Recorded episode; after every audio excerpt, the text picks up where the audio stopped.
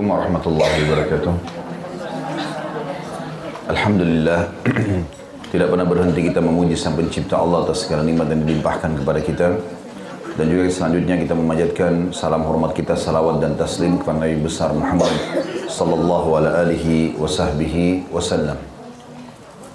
Melanjutkan benda buku kita Riyadus Salihin yang tulis oleh Imam Nawawi rahimahullah dan kita akan masuk pada pagi ini semoga Allah berkahi di halaman 190 di bab nomor 20. Bab tentang bab menunjukkan kepada kebaikan dan mengajak kepada petunjuk atau kesesatan. Perlu dititik beratkan poin dalam mukaddimah kita bahwasanya Allah Subhanahu wa taala memotivasi kita sebagai pencipta dan kita sebagai penganut agama yang benar, ajaran agama Islam selalu dimotivasi untuk berbuat kebaikan-kebaikan dan memang semua diperintahkan agama kebaikan. Seperti misalnya bersedekah dalam arti kata dermawan untuk membantu orang lain, senyum, bakti sama orang tua, berbaik berbuat baik sama tetangga, semua kebaikan-kebaikan yang dilakukan itu diperintahkan dalam agama Islam. Bahkan motivasi untuk beramal ini sangat besar. Sampai kata Nabi alaihi salatu wassalam, bila saja di tangan seseorang di antara kalian ada bibit tanaman dan dia tahu hari kiamat akan terjadi besok, tetap saja dia tancapkan atau tetap ditanam. Dan juga Nabi SAW selalu memotivasi para sahabat walaupun di akhir hidup. Seperti orang mau mati syahid dalam medan perang. Dimotivasi untuk mengejar yang terbaik. Pada saat Nabi SAW juga sakit parah. Beliau menunjukkan kepada para sahabat dalam kondisi sakit, lemah. Beliau SAW pada saat sudah sedikit saja punya kekuatan, langsung bangun ke masjid untuk mengimami sholat. Dan Nabi SAW pernah habis sholat asar, tiba-tiba saja beliau belum zikir, begitu salam langsung berdiri, melewati pundak-pundak para sahabat sampai ke rumah beliau dengan sangat cepat. Dan sahabat yang meriwayatkan hadis ini berkata, kami heran dengan gerakan Nabi SAW. Begitu cepatnya beliau bergerak, dan masuk ke dalam rumah. Beberapa saat setelah itu beliau kembali lagi keluar ke masjid, kemudian duduk berzikir. Maksudnya beliau keluar lagi dari rumahnya dan masuk ke dalam masjid lalu duduk berzikir. Setelah selesai zikir sholatnya, maka para sahabat bertanya, Ya Rasulullah, apa tadi yang kami saksikan ini? Anda begitu cepatnya bergerak dan seakan-akan ada sesuatu yang mendesak. Kata Nabi SAW, aku tadi tiba-tiba teringat selepas sholat ada beberapa bungkus makanan yang sudah aku niatkan untuk disedekahkan, maka terlupa. Aku pun segera berdiri mensedekahkan apa yang aku sudah niatkan itu baru aku kembali berzikir. Artinya kita bisa lihat bagaimana motivasi yang sangat besar dari Nabi SAW dan contoh yang baik dari beliau. Karena beliau memang adalah suri dan kita semua untuk selalu berbuat kebaikan-kebaikan. Dan cukup banyak dalil berhubungan dengan masalah itu tentunya. Setiap muslim dimotivasi untuk selalu mengejar yang terbaik, afdal, pahala yang paling baik. Bahkan kalaupun dia sudah berbuat salah masih diberikan kesempatan untuk taubat. Maka ini semua adalah hal-hal yang baik dalam agama kita. Dari sisi lain, Islam membuka juga pintu untuk melipat gandakan pahala yang bisa diraih dari orang lain. Kalau tadi kita berikan contoh di awal itu adalah dari diri kita sendiri. Dari orang lain kita bisa mendapatkan banyak sekali pahala. Baik itu dari kebaikan yang dia kerjakan atau dari keburukan yang dia kerjakan. Kalau seseorang misalnya sholat atau mengerjakan ibadah apa saja. Kemudian kita memberikan dukungan dalam ibadahnya itu, maka kita akan ikut serta dalam pahala. Apa pun sifatnya. Mohon maaf, misalnya ada orang yang numpang sholat di rumah kita sudah sholat misalnya, lalu kemudian kita siapkan sejadah saja buat dia. Atau kita siapkan rumah, silahkan sholat di sini. Maka dia dapat pahala sholatnya, kita juga dapat pahala sholat dia. Karena kita sudah menyiapkan fasilitas itu. Apa pun keterlibatan kita dalam kebaikan yang orang lakukan, maka bisa kita punya andil di situ. Ya, termasuk dukungan kalimat saja. Ya. Misal teman kita telepon lalu menanyakan bagaimana pendapatmu saya mau ikut pengajian ini. Oh ya silakan bagus misalnya. Lalu dia pergi ke sana. Kemudian kita punya udur kita kebetulan sakit nggak bisa hadir. kita akan panen pahala sama dengan dia. Begitu juga pada saat kita didatangi oleh seseorang, dia minta bantuan. Tetapi kita tidak mampu atau kita lagi tidak punya, kemudian kita teringat seorang teman yang kira-kira mampu, mungkin dia pernah menitipkan pesan, kalau ada yang butuh bantuan, suruh ke saya saja misalnya. Lalu kita tunjukkan, silakan ke sana. Kemudian dia ke sana, dia berhasil terpenuhi hajatnya, baik itu utang uang misalnya atau dia minta dia bisa apa dia minta makanan atau apa saja lalu diberikan oleh orang yang kita tunjukkan tadi maka kita akan dapat pahala seperti dengan orang yang bersedekah tadi. Itu sesuai dengan sikap Nabi alaihissalatu pernah ada seorang sahabat punya hajat sekali butuh untuk dibantu? Dia datang kepada Nabi SAW mengatakan ya Rasulullah saya uh, butuh sesuatu. Bisa anda bantu? Nabi SAW tahu hajatnya, tapi Nabi nggak pegang. Nabi bilang, coba ke rumahnya Aisyah. Datang ke rumah Aisyah ketuk, Aisyah mengatakan tidak ada. Dia balik, ya Rasulullah, nggak ada kata Aisyah. Kata Nabi SAW, coba ke rumahnya Hafsah, istrinya yang lain. Balik lagi tidak ada ya Rasulullah jawabannya. Hampir semua istri Nabi didatangin, semuanya tidak punya. Lalu kata Nabi, kata orang itu kembali lagi, tidak ada ya Rasulullah, semua tidak punya. Lalu Nabi SAW teringat seorang dari ansar sahabat yang mampu. Maka Nabi SAW bilang, coba kau ke fulan, pergi ke sana. Ya, kemudian sampaikan hajatmu. Bilang dari saya. Maka pergilah orang ini ke orang tadi, kemudian dipenuhi hajatnya. Dia kembali mengatakan, ya Rasulullah, Alhamdulillah hajat saya sudah dipenuhi. Dan dia butuh bantuan materi, dibantu sama orang itu. Lalu Nabi SAW bilang kepada sahabat yang lain, siapa yang menunjukkan pada kebaikan, dia akan dapat pahala sama dengan orang yang melakukan kebaikan tersebut. Artinya, Nabi tidak sedekah, tapi Nabi cuma tunjuk kepada orang yang bisa membantu. Nah, orang yang membantu tadi dapat pahala, orang yang orang juga yang menunjukkan dapat pahala. Maka ini peluang yang sangat besar untuk melipat gandakan pahala dari kebaikan yang orang lakukan. Begitu juga dengan kesalahan atau kekurangan yang orang lakukan, kita bisa dapat pahala di situ. Dengan cara kita menasehati dan meluruskan, mendoakan dapat hidayah misalnya maka kita akan dapat pahala di situ. Jadi kalau ada orang di depan mata kita melakukan pelanggaran-pelanggaran agama, itu juga adalah peluang pahala. Ya, peluang pahala dengan cara meluruskan kesalahannya. Makanya kata Nabi SAW, unsur akhaka zaliman au madluma. Tolonglah saudaramu muslim dalam keadaan dia berbuat zalim atau dia terzalimi. Ya. Maka para sahabat mengatakan, ya Rasulullah, kalau orang yang terzalimi, masuk akal kami bantu kami dukung. Bagaimana dengan orang yang berbuat zalim? Bagaimana bentuk pertolongan kami? Kata Nabi SAW, engkau meluruskan kesalahannya. Dengan cara meluruskan kesalahannya. Jadi ini sebuah karunia dari Allah Subhanahu wa taala untuk kita semua. Selain amal yang kita kerjakan pribadi, kita juga bisa menambah lagi ekstra pahala ya, yang akan memberikan derajat di surga nanti dengan orang-orang di sekitar kita. baik mereka melakukan kebaikan atau mereka melakukan kesalahan. Dan begitu juga sebaliknya, poin yang tidak kalah pentingnya dalam mukaddimah kita, jangan pernah menjadi petunjuk bagi perbuatan kesalahan. Ya. Ada orang tanya alamat diskotik, saya nggak tahu. Langsung angkat tangan, saya nggak tahu. Ya. Jangan tanya saya, walaupun kita tahu alamatnya. Kapan kita tunjukin? Kan saya nggak pergi, dia saja yang pergi. Berapa jam dia buat dosa di sana, begitu juga jam kita dapat dosanya. Ya. Siapa pun yang ingin melakukan perbuatan salah, jangan ikut-ikutan. Karena berapa dosa dia, begitu juga dosa kita.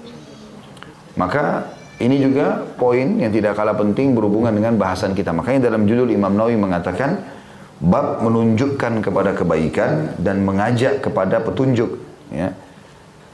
Baik dia yang mendukung orang lain atau dia menasihatin dan dikatakan atau kesesatan.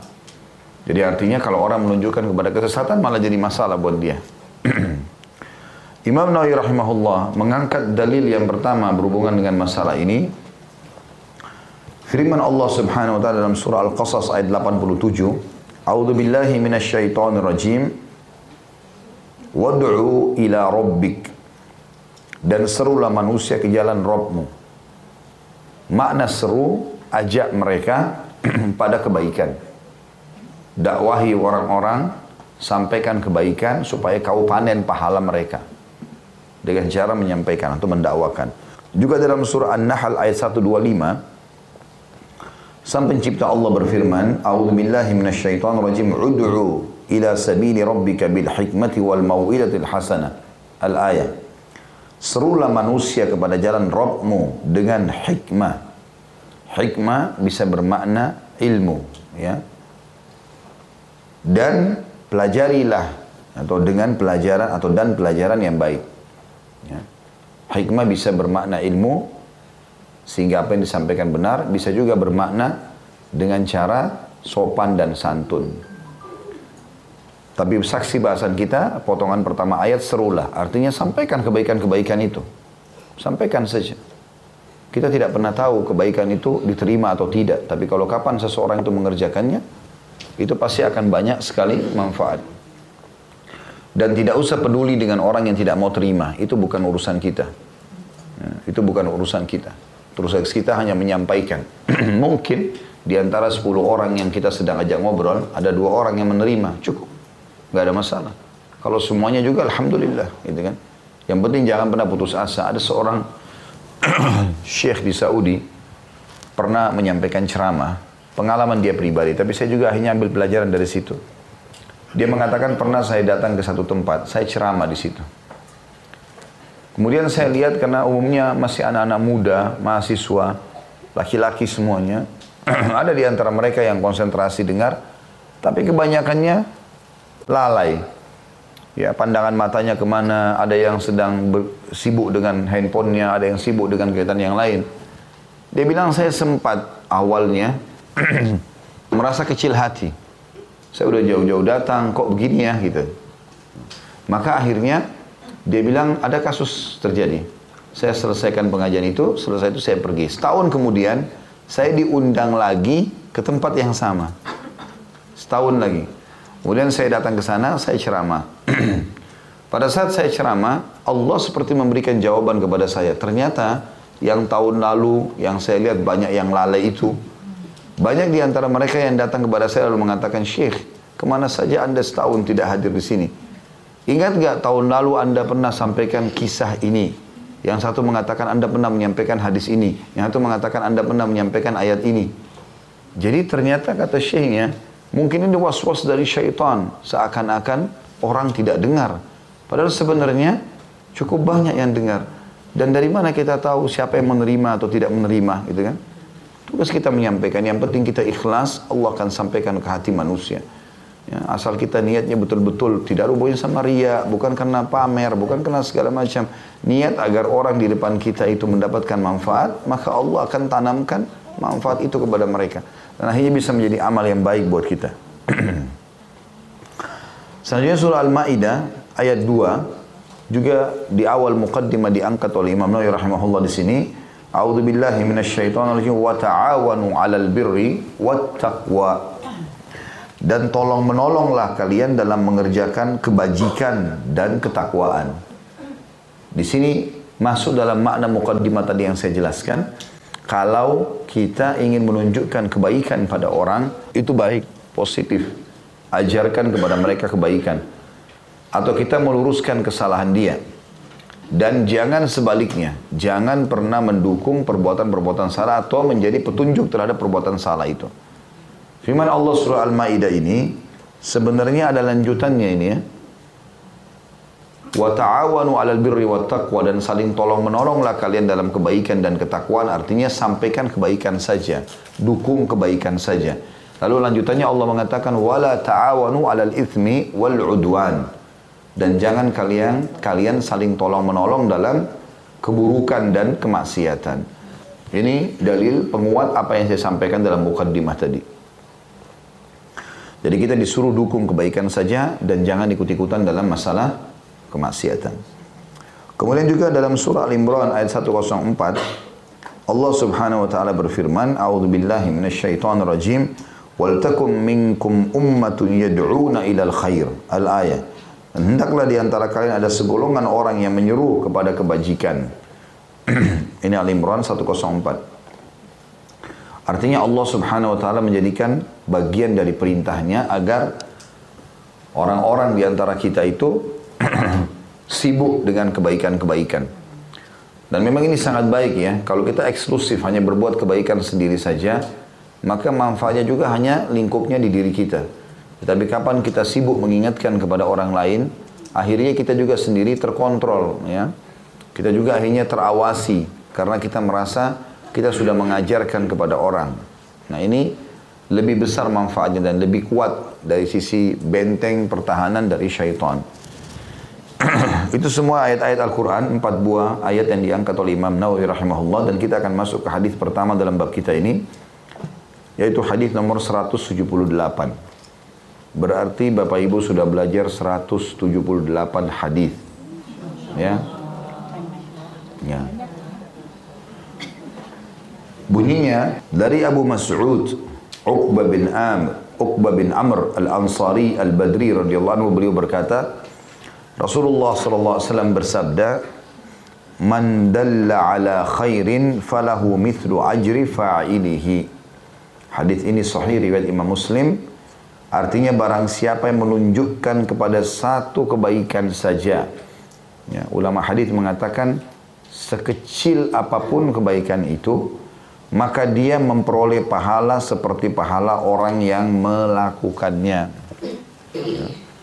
Kalau masih ingat pernah saya sampaikan kisah Abu Hanifah rahimahullah. Abu Hanifah salah satu dari empat imam madhab. Abu Hanifah dulu, biasa disebut begitu karena beliau lebih dulu meninggal. Meninggalnya tahun 150 Hijriah, tepat dengan lahirnya Imam Syafi'i. Imam Abu Hanifah dulu, biasa diingat dengan madhab Hanafi. ya teman-teman di Turki, teman-teman di Eropa, ini umumnya pakai madhab Hanafi. Kemudian ada Imam Malik, gurunya Imam Syafi'i juga yang meninggal tahun 179, gitu kan. Ini juga dikenal dengan madhab Malikiyah. Kemudian ada Syafi'i, ya. Kemudian ada Hambali atau Ahmad bin Hambal. Maka Abu Hanifah ini agak unik sedikit. Kalau ketiga imam ini, Imam Malik, Imam Syafi'i, Imam Ahmad, memang dari kecil sudah hafal Quran. 12 tahun sudah hafal Quran. Ulama memang dari dari kecil sudah terkadar untuk itu. Tapi Abu Hanifah berbeda. Abu Hanifah ini masih dalam kondisi orang awam sampai umur 35 tahun. Jadi ini agak unik sedikit ya. Tapi dia bisa menjadi imam madhab. Dan syarat untuk menjadi imam madhab harus menghafal minimal 500 ribu hadis. Bagaimana kisahnya Imam, Imam Abu Hanifah? Kok bisa dia menjadi imam madhab? Tahu nggak Bapak Ibu sekalian sebabnya apa? Sebabnya hanya karena dia masuk ke dalam masjid, lalu dia sholat, ada gerakan sholatnya yang salah. Dia sholat keliru. Ditegur sama orang di sebelahnya. Baik-baik gitu. Maaf tadi sholat anda salah, mestinya begini dan begitu. Dia bilang, gara-gara teguran itu, saya terpukul. Masa sampai umur 35 tahun sholatnya masih salah. Gitu kan? Semenjak itu Imam Abu Hanifah mulai belajar agama. Sampai hafal 30 juz Al-Quran, sampai hafal hadis jutaan hadis yang dihafal itu kan dan menjadi imam madhab bahkan bisa dikatakan di zamannya dia tidak ada yang bisa menyaingi ilmu Abu Hanifah kecuali Imam Malik ya imam madhab yang lain ada orang-orang berilmu tapi luar biasa dan terkenal dengan uh, penjabaran dari dalil yang sangat rinci rahimahullah sampai Imam Malik sama Imam, Imam Abu Hanifah ini sering ada berselisih pendapat karena Imam Malik tinggal di Madinah. Di Madinah ini masih banyak uh, hadis ya. Masih banyak orang yang hidup dekat dengan zaman Nabi lah. Ada tabi'in. Seperti Imam Malik belajar dari Nafi'. Nafi' ini adalah ulamanya tabi'in. Muridnya langsung dan mantan budaknya Abdullah bin Umar radhiyallahu anhu. Jadi Imam Malik masih belajar dari orang itu. Kemudian Imam Malik juga tinggal di Madinah.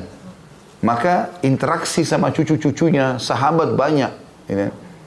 Kemudian yang dipakai di pasar-pasar, timbangan-timbangan, takaran-takaran masih ditinggal ditinggalkan dari zaman Nabi dulu. Masih dekat karena Imam Malik sangat dekat. Kalau Abu Hanifah berbeda, Abu Hanifah tinggal di Irak. Di Irak ini banyak orang penyebar hadis palsu. Maka kalau kita lihat madhabnya Imam Abu Hanifah, banyak sekali dia kuat dari sisi dalil, sebuah hadis itu bisa dijabarin sekian banyak hukum. Karena dia hati-hati sekali. Setiap hadis, uh, setiap ada hadis yang sampai itu diteliti dulu. Karena di Irak itu banyak sekali orang yang malsukan hadis. Maka banyak pendapat yang berselisih antara Imam Abu Hanifah sama Imam Ahmad dan eh, apa Imam eh, Imam Malik sama Imam Abu Hanifah. Dan mereka tidak seperti kita sekarang. Kalau sekarang bisa telepon-teleponan. Zaman dulu Irak sama Madinah ini luar biasa jaraknya. Bisa perjalanan sebulan. Naik kuda jauh. Dan mereka sibuk masing-masing. Subhanallah satu waktu pernah terjadi bertepatan musim haji, Imam Abu Hanifah sama Imam Malik dua-duanya haji. Maka murid-muridnya Imam Malik bilang, wahai Imam, yang sering berselisih pendapat sama anda, Abu Hanifah dari Irak tuh orangnya ada. Ini kesempatan nih ketemu deh. Gitu. Maksudnya mungkin bisa dipertemukan kenapa berselisih pendapat, bisa saling berbagi dalil gitu ya. Imam Malik mengatakan baiklah saya akan temui tapi tidak ada yang ikut. Hanya saya saja berdua sama dia. Dan ini juga salah satu adab berdebat mestinya ya. Kalau orang mau berdebat tentang dalil-dalil agama, orang-orang awam nggak usah ikut. Mereka nggak faham itu. Hmm. Nanti akhirnya dia cuma ikut-ikutan saja. Ya miriplah di zaman sekarang banyak orang begitu. Hmm. Tidak ngerti agama baru belajar setahun dua tahun sudah luar biasa dalilnya. Ya. Yang jelas Karena dia tangkap ini saja, baca itu saja, dia belum belajar langsung. Maka Imam Malik lama sekali berbicara sama Abu Hanifah di salah satu tiang Masjid Haram Mekah. Setelah selesai sekian jam, lalu murid-murid Imam Malik tanya sama gurunya, Wahai Imam, bagaimana menurut anda tentang Abu Hanifah? Karena selama ini pasti kalau Imam Malik mengatakan A, Imam Abu Hanifah bilang B, agak beda madhabnya. Maka kata Imam Malik, saya telah dipertemukan oleh Allah dengan seseorang kalau dia mau membuat tembok tiang masjid haram ini bicara bisa bicara. Artinya argumennya kuat sekali. Dan dia juga benar gitu loh, nggak bisa disalahkan. Seperti itulah. Nah, kita yang mau titik beratkan Bapak Ibu sekalian adalah lihat bagaimana uh, orang yang ikut sekarang seluruh Turki ya, bisa dikatakan 90 5% itu madhab Hanafi. Jumlahnya mereka itu 80 juta. Ya, sekitar begitu ya. E, jumlah penduduk. Belum di Eropa. Artinya berapa puluh juta orang yang ikutin madhabnya Abu Hanifah ini. Berapa banyak pahala yang beliau dapat karena semuanya kembali ke buku fikihnya dia. Tapi tahu nggak kita? Yang panen pahalanya Abu Hanifah adalah penegur sholatnya Abu Hanifah itu. Itulah yang saya mau sampaikan. Orang yang menegur tadi sholatnya Abu Hanifah, maaf ya sholat kamu salah maksudnya gini. Sehingga menjadi motivasi Abu Hanifah menjadi imam madhab, itu nggak pernah berpikir ini akan jadi imam madhab, nggak pernah berpikir. Dari mana kita tahu? Mungkin seorang wanita, ibu-ibu temuin tidak pakai hijab, lalu dinasehati. Dari mana kita tahu satu waktu dia jadi hafidah Quran, dia jadi ustazah, banyak pengikutnya. Dari mana kita tahu? Dari mana kita tahu Mungkin seseorang laki-laki yang ditegur oleh kami laki-laki kemudian jadi orang baik dari mana kita tahu? Banyak sekali. Jadi banyak sekali yang kita bisa dapatkan pahala dari orang-orang di sekitar kita. Jadi jangan pernah lihat ya atau terpengaruh dengan waswas syaitan orang ini terima nggak ya? Bukan urusan kita itu. Tugas kita sampaikan. Kalau itu kebaikan, dukung biar kita punya andil di pahala itu. Itu kesalahan, ingatkan biar kita bisa dapat pahala. Apalagi kalau jadi orang baik. Seperti itulah. Hadis selanjutnya nomor 179 dari Abu Hurairah radhiyallahu anhu bahwa Rasulullah sallallahu alaihi wasallam bersabda, "Man da'a ila hudan kana lahu minal ajri mithlu ujuri man tabi'ah." La yanqusu dhalika min ujurihim syai'a wa man da'a ila dhalalatin kana alaihi minal ithmi mithlu athami man tabi'ah la yanqusu dhalika min athamihim syai'a. Hadis ini sahih riwayat Imam Muslim. Barang siapa yang mengajak kepada petunjuk petunjuk maksudnya kebenaran agama ya maka dia akan memperoleh pahala seperti pahala orang-orang yang mengikutinya tanpa mengurangi sedikit pun dari pahala mereka. Dan barang siapa yang mengajak kepada kesesatan, maka dia menanggung dosa seperti dosa orang-orang yang mengikutinya, tanpa mengurangi sedikit pun dari dosa-dosa mereka. Jadi orang-orang yang suka traktir teman-temannya ke diskotik, ya, orang yang traktir ke karaoke, orang yang traktir ini dan itu, berarti dia panen dosa-dosa mereka. Yang uniknya dari hadis ini juga, kalau seandainya dia kebetulan sering janjian setiap malam minggu atau malam ahad sama teman-temannya. Dialah yang pertama mengajak mereka, itu diskotik sana bagus loh, itu karaoke sana bagus misalnya. Pergilah mereka rame-rame, karena dia yang mengajak dia panen dosanya mereka. Tapi nggak cukup sampai situ. Yang jadi masalah, temannya sudah tahu alamat itu. Berapa banyak yang akan diajak oleh temannya juga. Nah, yang akhirnya kalau itu terus berjalan, dia akan panen dosa mereka semua. Ada satu pemutus kalau mau, putus itu. Bapak Ibu sudah bertobat kepada Allah Subhanahu wa taala, ingat siapa temannya dulu yang pernah diajak, telepon. Saya dulu salah ajak kamu itu. Ya. Saya baru tahu di pengajian itu tidak boleh. Saya berlepas diri ya dari ajakan saya dulu itu. Udah, pada saat itu lepas. Kita kayak mutus sudah. Saya nggak bertanggung jawab lagi ya. Karena ini jadi masalah ini, ya. Ada banyak orang subhanallah temannya belum pernah berzina, dia yang ajarin. Gak usah takut, begini, begitu, begini. Oh dia motivasi teman-temannya. Sampai temannya yang belum pernah berzina mungkin karena baru balik atau SMA. Akhirnya berani buat. Nah selama dia lakukan, dia dapat dosanya. Kecuali memang dia putuskan itu. Ya. Makanya pelajaran besar dari hadis ini, potongan pertama, saya tidak jabarkan lagi karena sama dengan hadis sebelumnya tentang orang yang mengajak pada kebaikan dia akan panen pahalanya. Tapi potongan kedua ini yang kita titip beratkan barusan tadi barang siapa yang mengajak pada kesesatan maka dia menanggung dosa seperti dosa orang-orang yang mengikutinya tanpa mengurangi sedikit pun dari dosa-dosa mereka. Makanya teman-teman yang saya tidak tahu tentu saya tidak kenal Bapak Ibu di sini terutama ibu-ibu yang mayoritas hadir bagaimana masa lalunya, tapi kalau memang pernah punya hal-hal yang tidak baik, maka putuskan semua itu. Sampaikan. Ya, kalau itu di media, di media pun kita sampaikan kalau saya sudah bertaubat, saya berlepas diri dari semua itu. Jadi kalau masih tersebar fotonya, masih tersebar cuplikan filmnya, sudah selesai. Kita lepas karena kita sudah berusaha. Tapi selama kita tidak berusaha, ya siap panen dosanya.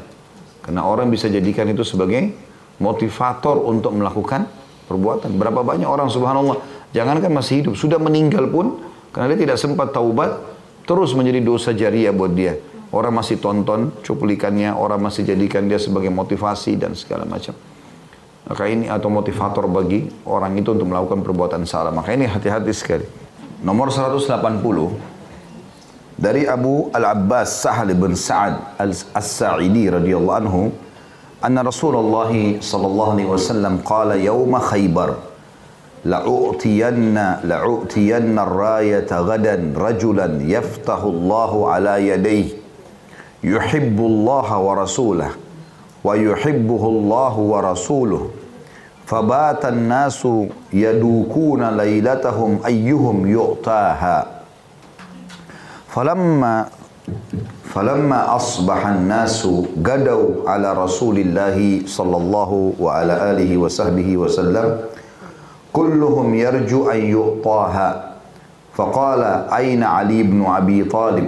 فقيل يا رسول الله هو يشتكي عينيه. قال فأرسلوا إليه. فأتي به فبصق رسول الله صلى الله عليه وسلم في عينيه. ودعا له فبرئ حتى كأن لم يكن به وجع.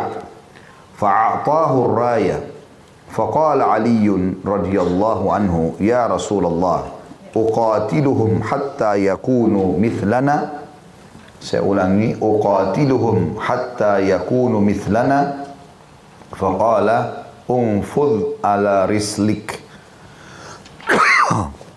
انفذ على رسلك حتى تنزل بساحتهم ثم ادعوهم ثم ادعوهم إلى الإسلام وأخبرهم بما يجب عليهم من حق الله تعالى فيه فوالله لعن يهدي الله بك رجلا واحدا khairun laka min humurin ni'am.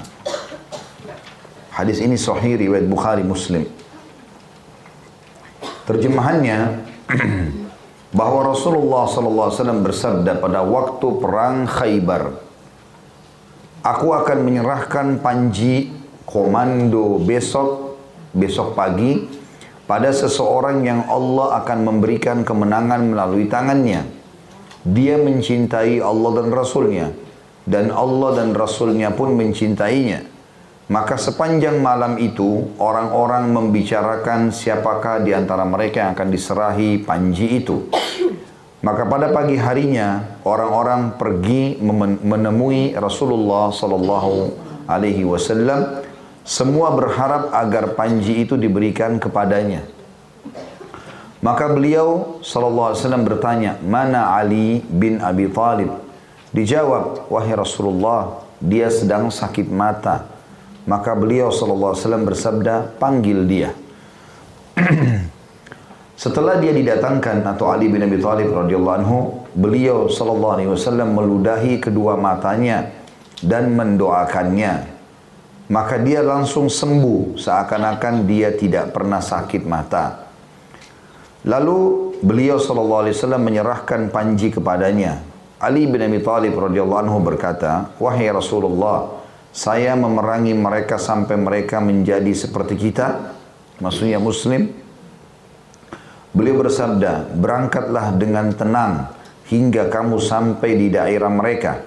Kemudian ajaklah mereka masuk Islam dan beritahukan kepada mereka hak-hak Allah Ta'ala dalam Islam yang wajib mereka laksanakan. Demi Allah, kalau Allah memberikan petunjuk kepada seseorang karena usahamu, maka itu lebih baik bagimu daripada unta merah. Ada footnote nomor 184 di bawah, yakni daripada kamu mendapatkan unta merah. Unta merah adalah harta yang paling berharga bagi bangsa Arab saat itu. Paling berharga bagi bangsa Arab pada saat itu. Hadis ini seperti biasa coba kita bedah atau kita bagi menjadi beberapa bagian Potongan pertama, potongan pertamanya adalah bahwa Rasulullah SAW bersabda pada waktu perang Khaybar. Jadi di garis bawahi perang Khaybar ini pernah kita jelaskan terjadi di tahun 5 Hijriah.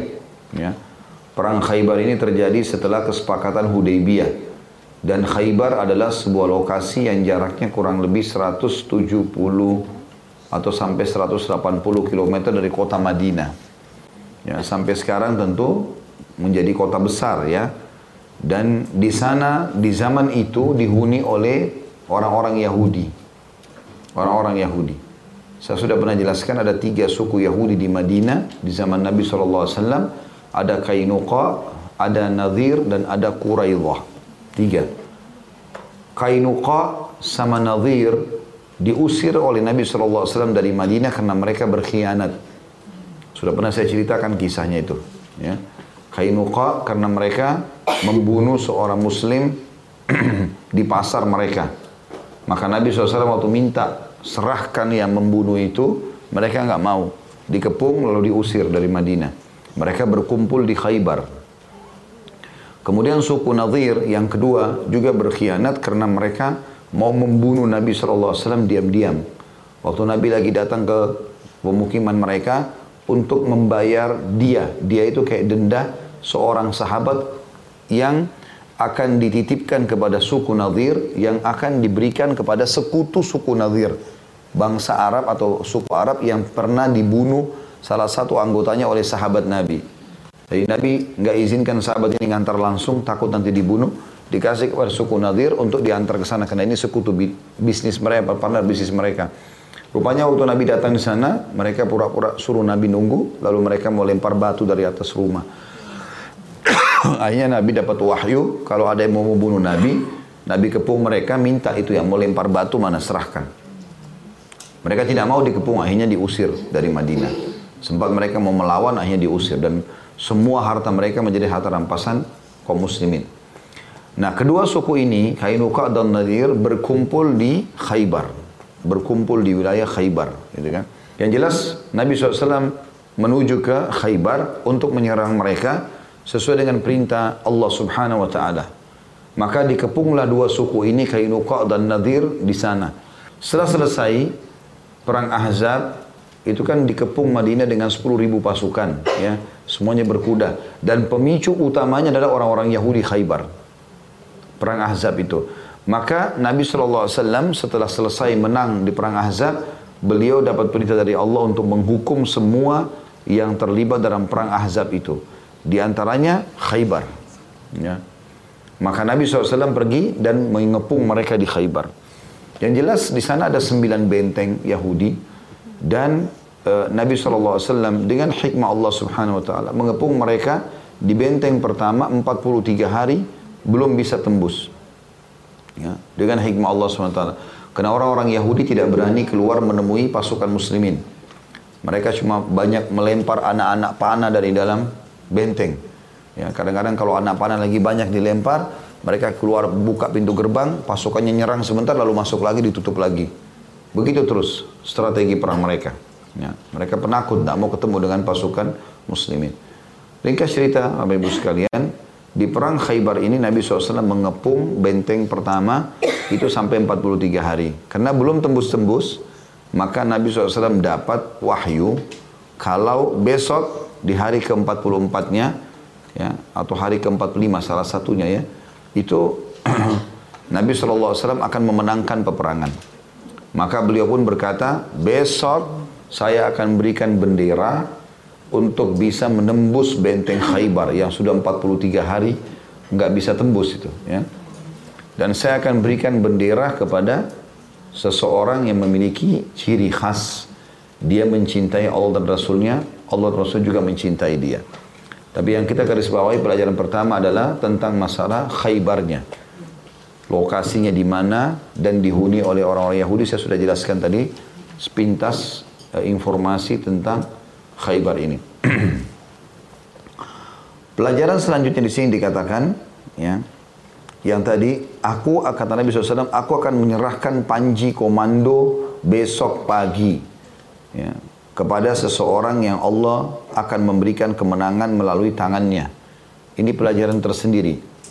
Kata para ulama, perlunya seseorang pemimpin negara ya atau wilayah kalau memilih komando perang harus orang yang tepat. Jadi bukan karena kerabatnya, bukan hanya sekedar melihat fisiknya, tapi memang orang itu punya siasat perang. Jadi yang menjadi komando perang ini bukan orang sembarangan. Bahkan Nabi SAW pernah mengutus pasukan jumlahnya 300 orang dipimpin oleh Amr bin As. Amr bin As ini baru tiga bulan masuk Islam. Di dalam pasukan itu penuh dengan sahabat-sahabat senior. Abu Bakar, Umar, Uthman, Ali, Tolha, Zubair, semua yang masuk surga ada di situ. Ahli-ahli Badr yang hadir di perang Badr. Itu semua jadi prajuritnya Amr bin As. Dan Amr bin As ini baru tiga bulan masuk Islam. Dan betul ternyata strategi Nabi SAW Amr bin As berhasil mengalahkan musuh tanpa ada satu korban pun dari muslimin. Ya. Pernah juga Nabi SAW menunjuk Zaid bin Haritha radhiyallahu anhu. Ini mantan anak angkatnya Nabi. Ya. Kemudian banyak orang menghar, maksudnya seakan-akan menganggap remeh. Mampu gak sih Zaid ini? Gitu kan? Dan mereka kaget ternyata Zaid setiap kali disuruh oleh Nabi SAW menyerang satu tempat pasti menang. Akhirnya mereka terdiam yang yang memprotes itu. Bagi mereka, mereka selalu lihat Zaid ini orangnya lembut. Kalau ketemu kayaknya nggak cocok jadi panglima perang. Tapi Nabi lihat orang ini layak dan betul. Ada orang subhanallah dia nggak nunjukkan keterampilannya. Kelihatannya santun, ramah. Tapi kalau memang dibutuhkan dia punya kekuatan gitu kan. Begitu juga sebelum Nabi SAW meninggal, Nabi menunjuk anaknya Zaid namanya Usama, Usama bin Zaid. Umurnya masih 17 tahun. Untuk memimpin pasukan besar, di dalam pasukan ada Abu Bakar, ada Umar, ada Uthman, ada Ali, ada Talha, ada Zubanyak, sahabat-sahabat yang mulia. Ini Usama dianggap kayak anak ingusan. Umur-umur sahabat di situ 50 tahun, 60 tahun, gitu kan. Yang sudah punya pengalaman sekian puluh tahun perang. Usama bin Zaid anak baru 17 tahun kayak kita baru tamat SMA, gitu kan. Ini dianggap masih kecil, maka banyak orang yang menghardik. Maksudnya mereka ragu kepemimpinannya benar nggak? Bukan menghardik sih ya. Dia ini benar nggak? Maka Nabi SAW lalu bersabda, kalian dulu meragukan kepemimpinannya ayahnya, dan sekarang kalian juga ragu pemimpinannya. Demi Allah mereka ini dia berdua dia sama ayahnya layak jadi pemimpin. Dan betul Usama bin Zaid pada saat itu jalan pasukannya terus Nabi SAW meninggal waktu mereka baru keluar dari Madinah. Lalu Abu Bakar melanjutkan mengutus pasukan itu dan menang. Jadi di sini bukan karena faktor umur, bukan karena faktor yang lain, tapi memang strategi dalam memilih pemimpin. Dan itu penting sekali. Apakah orang ini tepat atau tidak? Karena tidak semua orang punya jiwa kepemimpinan. Ya. Tidak semua orang punya jiwa kepemimpinan. Kalau pemimpin itu pasti dia punya keputusan ya pribadi mutlak dan itu tepat sasaran. Dan pemimpin ini tidak mungkin bisa dua dalam satu tempat. Makanya imam sholat cuma satu. Ya. imam sholat cuma satu. Kemudian amir safar kita disuruh pilih satu. Ya. Ibu-ibu punya suami cuma satu. Udah ya, tidak boleh suami dua. Dan dia penentu keputusan. Pemimpin negara cuma satu. Enggak ada dua presiden, enggak ada dua raja. Enggak ada dua khalifah. Memang kenapa cuma satu dan manusia banyak? Karena jiwa kepemimpinan tidak semua orang miliki. Tidak semuanya. Kapan salah maka salah. Kapan dia lemah, nggak punya sikap, nggak punya keputusan, percuma. Ya. Oleh karena itu juga poin penting. Makanya Nabi SAW punya banyak sahabat waktu itu. Semuanya siap perang. Tapi Nabi bilang, saya akan kasih bendera yang Allah akan berikan kemenangan di tangannya. Datang poin ketiga dalam hadis ini, dari mana tolok ukur kepemimpinan itu bisa dijadikan pegangan. Nabi SAW sebutkan cirinya di sini dia mencintai Allah dan Rasulnya, Allah dan Rasulnya mencintainya. Apa itu cinta? Loyalitas. Ya. Kalau ada orang bilang sama pasangannya, saya cinta sama kamu, tapi nggak loyal, bohong ini. Kalau senang mau sama-sama, kalau susah nggak mau. Hah? Masih ada duitnya mau, dempet. Begitu bangkrut, tinggalkan. Maka orang kalau mengatakan cinta berarti loyal. Lihat loyalitasnya. Loyal gak? Kalau betul dia mau berkorban bersama-sama, suka dukanya, itu lain. Istrinya Nabi Ayub alaihissalam hidup 20 tahun bahagia, penuh gelimang harta. Setelah itu dicoba sama Allah 20 tahun lagi, miskin, nggak ada apa-apa. Bahkan kadang-kadang makannya daun. Tapi sabar, tetap setia sama suaminya. Sampai setelah itu, baru Allah bukakan rezeki lagi. Sebagaimana pernah saya jelaskan kisah tentang Nabi Ayub AS. Maka itu makna cinta. Jadi kalau kita mengatakan, di sini dikatakan cirinya mencintai Allah dan Rasulnya, berarti loyal dengan Allah dan Rasulnya. Pokoknya apa pun yang Allah katakan, apa yang Rasulullah SAW katakan, itu yang benar. Yang lain tidak ada. Udah nggak ada dalam pikiran dia nggak ada kecuali Allah dan Rasulnya. Mau hukum pemerintahan kah, mau hukum rumah tangga kah, mau hukum bisnis kah, apa saja Allah dan Rasulnya. Selesai. Kalau orang itu selalu Allah dan Rasulnya didahulukan, eh nggak boleh loh, ini Allah larang, ini nggak boleh Rasulullah larang, ini kerjakan karena ini Allah Rasul perintahkan, maka itu baru layak jadi pemimpin. Ini cirinya. Makanya Nabi SAW sebut itu. Bisa saja kan Nabi bilang, udah mana Ali bin Abi Thalib, panggil sini, pegang bendera Ali, selesai. Kok Nabi kayak mancing sahabat ini? Saya akan kasih bendera besok yang Allah akan berikan kemenangan di tangannya. Semua sahabat malam itu nggak bisa tidur. Kata Umar bin Khattab radhiyallahu anhu, saya tidak pernah mengejar jabatan kecuali malam itu. Karena disebutkan cirinya, orang itu mencintai Allah dan Rasulnya. Sebaliknya, Allah Rasulnya juga mencintai dia. Artinya Allah memberikan dia taufiknya. Karena betul-betul dia loyal dengan agama ini. Maka gara-gara kalimat ini kata Umar, saya dulu tidak pernah berharap jabatan. Baru malam itu, supaya saya dikasih bendera itu besok. Gitu. Tidak ada orang tidur malam itu. Semua sahabat gak ada yang tidur. Karena cintanya dengan agama ini. Nanti besok pagi baru Nabi SAW tanya, mana Ali bin Abi Talib. Pelajaran yang keempat yang dari hadis ini adalah keutamaan Ali bin Abi Talib radhiyallahu anhu. sahabat Nabi yang mulia termasuk sepupu Nabi alaihissalatu wassalam. Dan kita ahli sunnah wal jamaah ya, sangat menghormati alil bait keluarga Nabi SAW termasuk Ali bin Abi Thalib istrinya Fatimah Az-Zahra anaknya Hasan dan Husain Muhammad bin Hanafiyah ya Ummu Kalthum radhiyallahu anhum semuanya ya. Dan kita selalu membacakan salawat di dalam tahiyat kita. Allahumma salli ala Muhammadin wa ala ali Muhammad ya. Dalam riwayat dan Allahumma salli ala Muhammadin wa azwajihi wa dhurriyyatihi ya Allah berikanlah salam sejahtera buat Muhammad sallallahu alaihi wasallam dengan istri-istrinya dan keturunan-keturunannya jadi apa yang dikumandangkan oleh orang-orang Syiah Seakan-akan Ali bin Abi Thalib yang ditonjolkan dan seakan-akan kita membenci beliau itu keliru sekali. Kita sangat menghormati Ali bin Abi Thalib, kita menghormati istrinya Fatimah, kita menghormati Hasan dan Husain. Semuanya ahli bait kita hormati. Bahkan ahli sunnah wal jamaah menghormati seluruh istri Nabi, semua kerabat Nabi, semua orang yang beriman. Maka ini perlu digarisbawahi. Dan ini keutamaan tersendiri tentunya. Ya.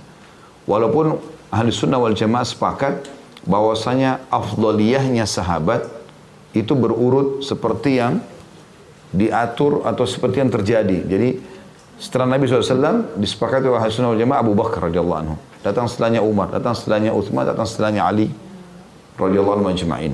Ya. Itu yang memang mereka punya kedudukan tersendiri. Makanya dalam satu riwayat Ali bin Abi Thalib berkata radhiyallahu anhu uh, orang yang terbaik setelah Nabi SAW adalah Abu Bakar. Kemudian Umar. Dan kalau kalian mau aku akan sebutkan orang yang datang setelahnya ketiga. Maksudnya Uthman. Itu perkataan Ali sendiri radhiyallahu anhu majma'in, ya. Makanya waktu Abdullah bin Sabah pendiri sekte Syiah mengatakan uh, Abu Bakar, Umar dan Uthman merebut khilafahnya Ali. Maka Ali bin Abi Thalib tangkap dia. Lalu dikatakan oleh Ali bin Thalib, apa yang kau bilang ini? Dari mana kau dapat informasi itu? Saya saja nggak pernah ngomong itu, nggak ada juga sahabat Nabi ngomong itu. Dia bilang saya begitu keyakinannya. Kata Ali bin Abi Thalib tidak bisa. Kau telah kalau kalau kau paksakan pendapat berarti kau telah sebarkan berita bohong. Dan pembohong ya, berita bohong yang disebarin gosip-gosip hoax ini itu hukumnya dalam Islam dicambuk 80 derah. Ya.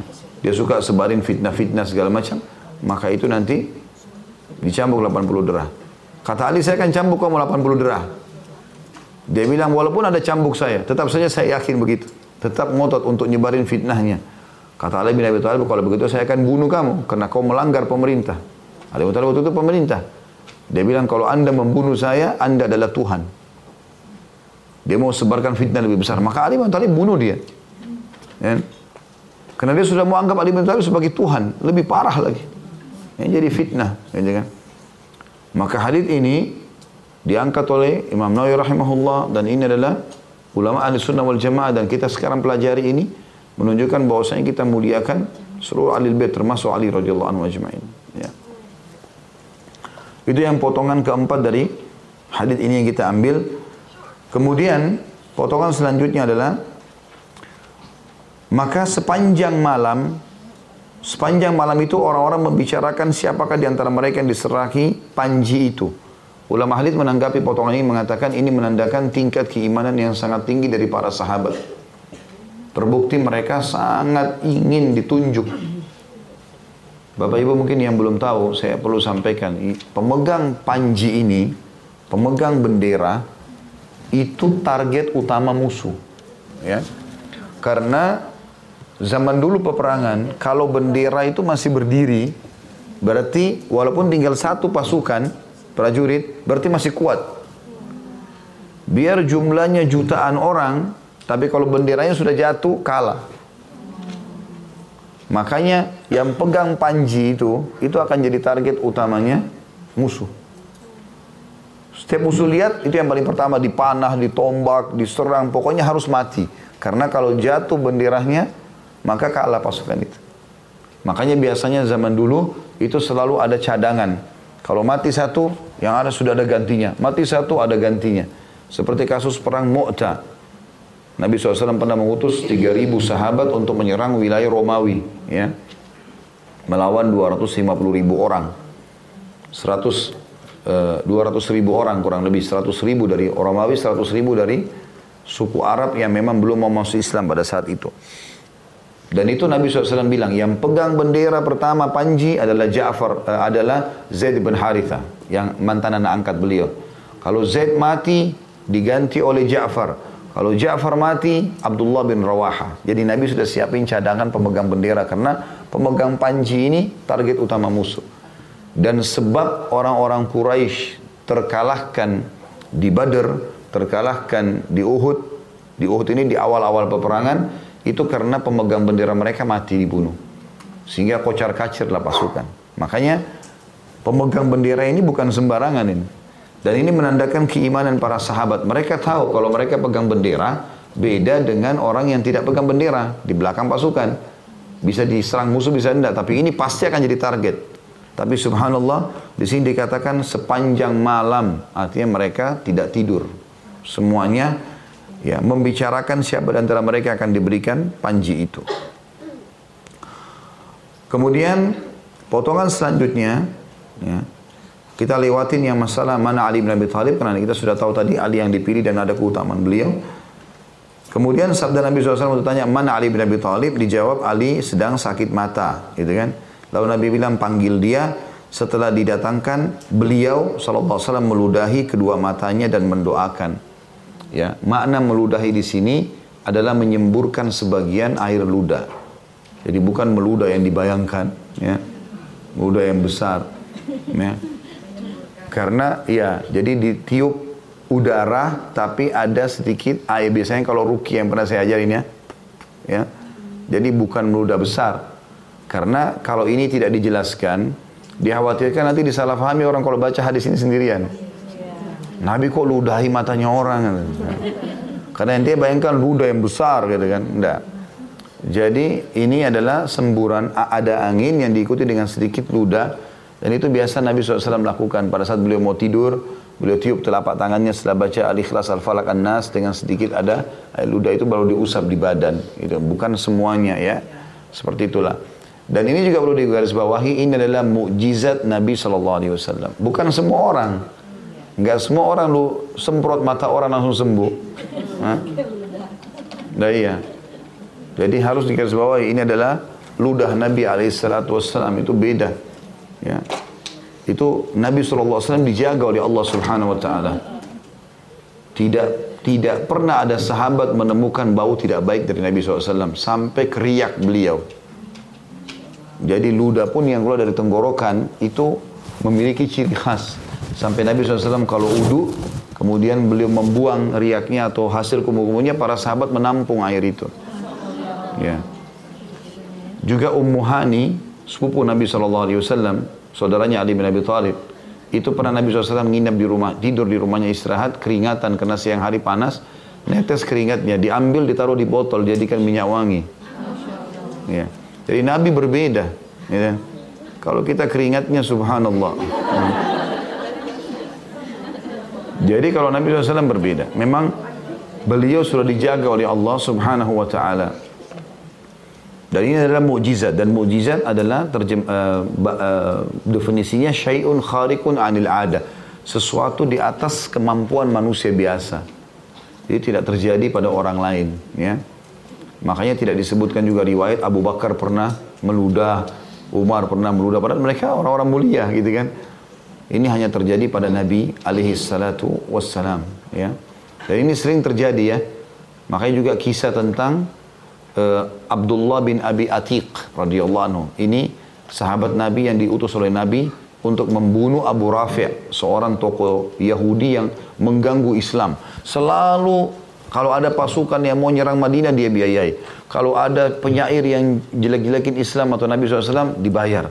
Ada penari-penari perempuan nyebutin yang tidak benar tentang Islam dibayar, dikasih duit. Orang ini ganggu.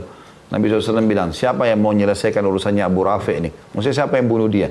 Abdullah bin Abi Atik pergi, mengatakan saya Rasulullah. Ringkasnya dia pergi ke bentengnya, kemudian dia membunuh Abu Rafi. Tapi waktu selesai membunuh Abu Rafi, dia turun, karena di lantai dua, dia turun lewat tangga, karena buru-buru takut dia dikeroyokin, dia jatuh dari tangga, tulang betisnya, uh, tulang keringnya patah. Ya, radhiyallahu maka beliau cabut imamahnya, beliau ikat di kakinya. Kemudian pulang ke Madinah lalu mengatakan ya Rasulullah, alhamdulillah sudah musuh Allah sudah terbunuh. Nabi SAW memuji Allah tapi Abdullah radhiyallahu mengatakan ya Rasulullah cuma kaki saya patah. Nabi mengatakan ya ulurkan kakimu dulu kan lalu Nabi semburkan lagi ludahnya di situ. Maka tiba-tiba sembuhlah kakinya. Kata Abdullah bin Abi Atik demi Allah tadinya patah ini saya tiba-tiba bisa loncat. Itu mukjizat. Ini hanya Nabi saja. Saya sudah pakai bahasa Indonesia. Hmm. Jadi jangan berlebihan. Artinya boleh orang mengikuti sunnah Nabi dengan merukia segala macam iya tapi jangan disamakan dengan Nabi ini nggak mungkin. Ya. Dan Nabi ini begitu meludahi mata Ali sembuh, meludahi kakinya Abdullah bin Atiq patahnya hilang itu. Tiba-tiba begitu. Itu Eh, banyak ya kejadian seperti ini. Seperti juga matanya Abu Qatadah radhiyallahu anhu uh, itu yang copot matanya waktu perang gitu kan kena panah. Lalu Nabi SAW cabut anak panah dimasukin ya, Nabi doakan Nabi itu sembuh. Jadi memang itu kuasa Allah SWT ini mujizat Nabi. Baik selanjutnya potongan yang keberapa sekarang? Yang keenam ya? Yang ketujuh Potongan yang keenam tadi berarti masalah beliau meludahi kedua mata tadi ya. Dan mendoakan. Masalah mendoakan juga ini pentingnya. Dari Nabi SAW mendoakan dan kita juga umatnya mengikuti masalah itu. Ini agak berbeda sedikit dengan bahasan tadi meludahi. Tapi ini adalah mendoakan. Mendoakan kita semua dianjurkan mendoakan. Ya, bahkan banyak sunnah Nabi SAW kita dianjurkan untuk mendoakan semua saudara kita muslim yang sakit. Ya, kalau kita ketemu disunnahkan membaca labas tahur insya Allah Ya, semoga saja tidak masalah buat kamu dan semoga jadi pembersihan ya atas dosa-dosamu. Syafaqallah kalau laki-laki, semoga Allah sembuhkan kamu. Syafaqillah kalau perempuan, ya semoga Allah sembuhkan kamu gitu kan. Kemudian uh, juga banyak doa-doa. Kalau saya pernah saya sebut itu banyak sekali doa-doa pada saat orang sakit ya. ya seperti misalnya sabda Nabi SAW, siapa yang menjenguk orang sakit, kemudian dia membaca tujuh kali ya selama orang itu belum datang ajalnya akan Allah sembuhkan.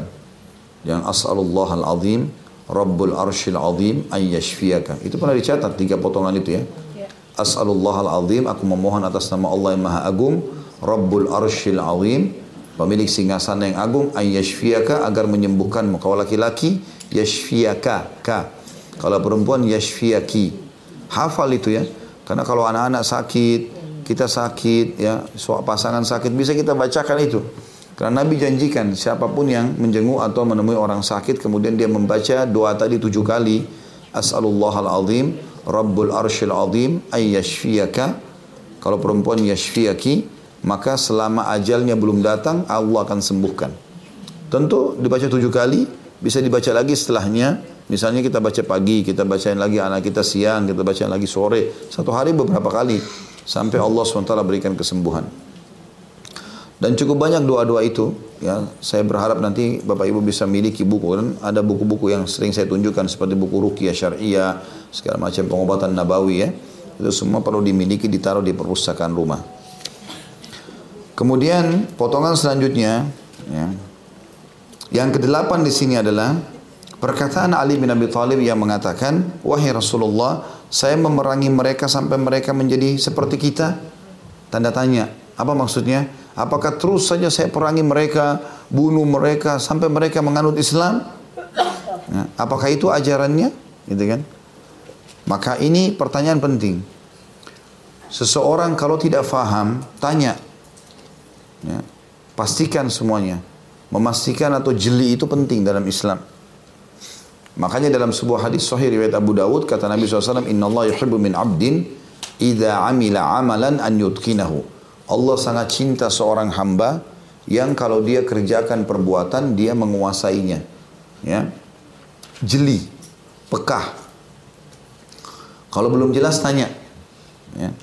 Ibu-ibu disuruh sama suaminya, ulangi lagi. Tadi yang dimaksud itu ya, ini, ya. Saya subhanallah, mungkin saya pernah berbagi cerita itu tapi saya coba ingatkan lagi. Saya dapat pelajaran dari teman saya dulu. Sampai subhanallah, saya orang ini orang Afrika, orang Somalia, namanya Abdurrahman. Kom laut terus di kelas dulu. Saya selalu ambil pelajaran dari orang itu. Kenapa ini orang bisa juara satu? Selalu nilainya 100, 99, 98. Apa yang dikerjakan orang ini gitu? Jadi saya sampai penasaran, saya pernah undang ke kamar saya di asrama. Silahkan datang ke kamar. Saya udah siapin buku, udah siapin pulpen. Mungkin dia duduk sama kami ini bicara terus masalah ilmiah nih. Gitu kan? Karena orangnya pintar sekali di kelas juga interaksi sama dosen itu bahasa-bahasa kadang-kadang ada yang dia pakai kita nggak paham gitu. Ya. Ternyata datang ke karena kami semua itu masih bujang, datang ke kamar bicara masalah pernikahan. Menikah begini segala macam motivasi. Ente kenapa nggak nikah? Dari awal bertemu mungkin satu jam nggak ada ngomongnya masalah pelajaran, masalah apa. Terus ketawa-ketawa aja dia. Saya penasaran, saya balik sekarang. Saya coba ke kamarnya dia. Sama juga. Gak ada bicara masalah pelajaran. Apa ini? Apa kelebihan orang ini? Kok bisa dia dapat nilai tinggi? Kenapa nih? Terus saya di, di kelas sekarang, saya teliti dia di kelas. Apa orang yang dibuat? Ternyata ada dua yang dibuat sama dia. Semua yang dosen bilang ditulis sama dia. Oh ini. Dan yang lebih pekah lagi, ini yang saya mau titik beratkan. Dia kalau dia sudah tulis nih, terus dia dia belum faham. Dia bilang gini, Syekh sebentar Syekh. Tadi yang anda maksudkan itu ini. Dia ulangi dengan bahasa dia. Dosen dia bilang, ini yang tadi yang masukkan, ini benar nggak yang ini?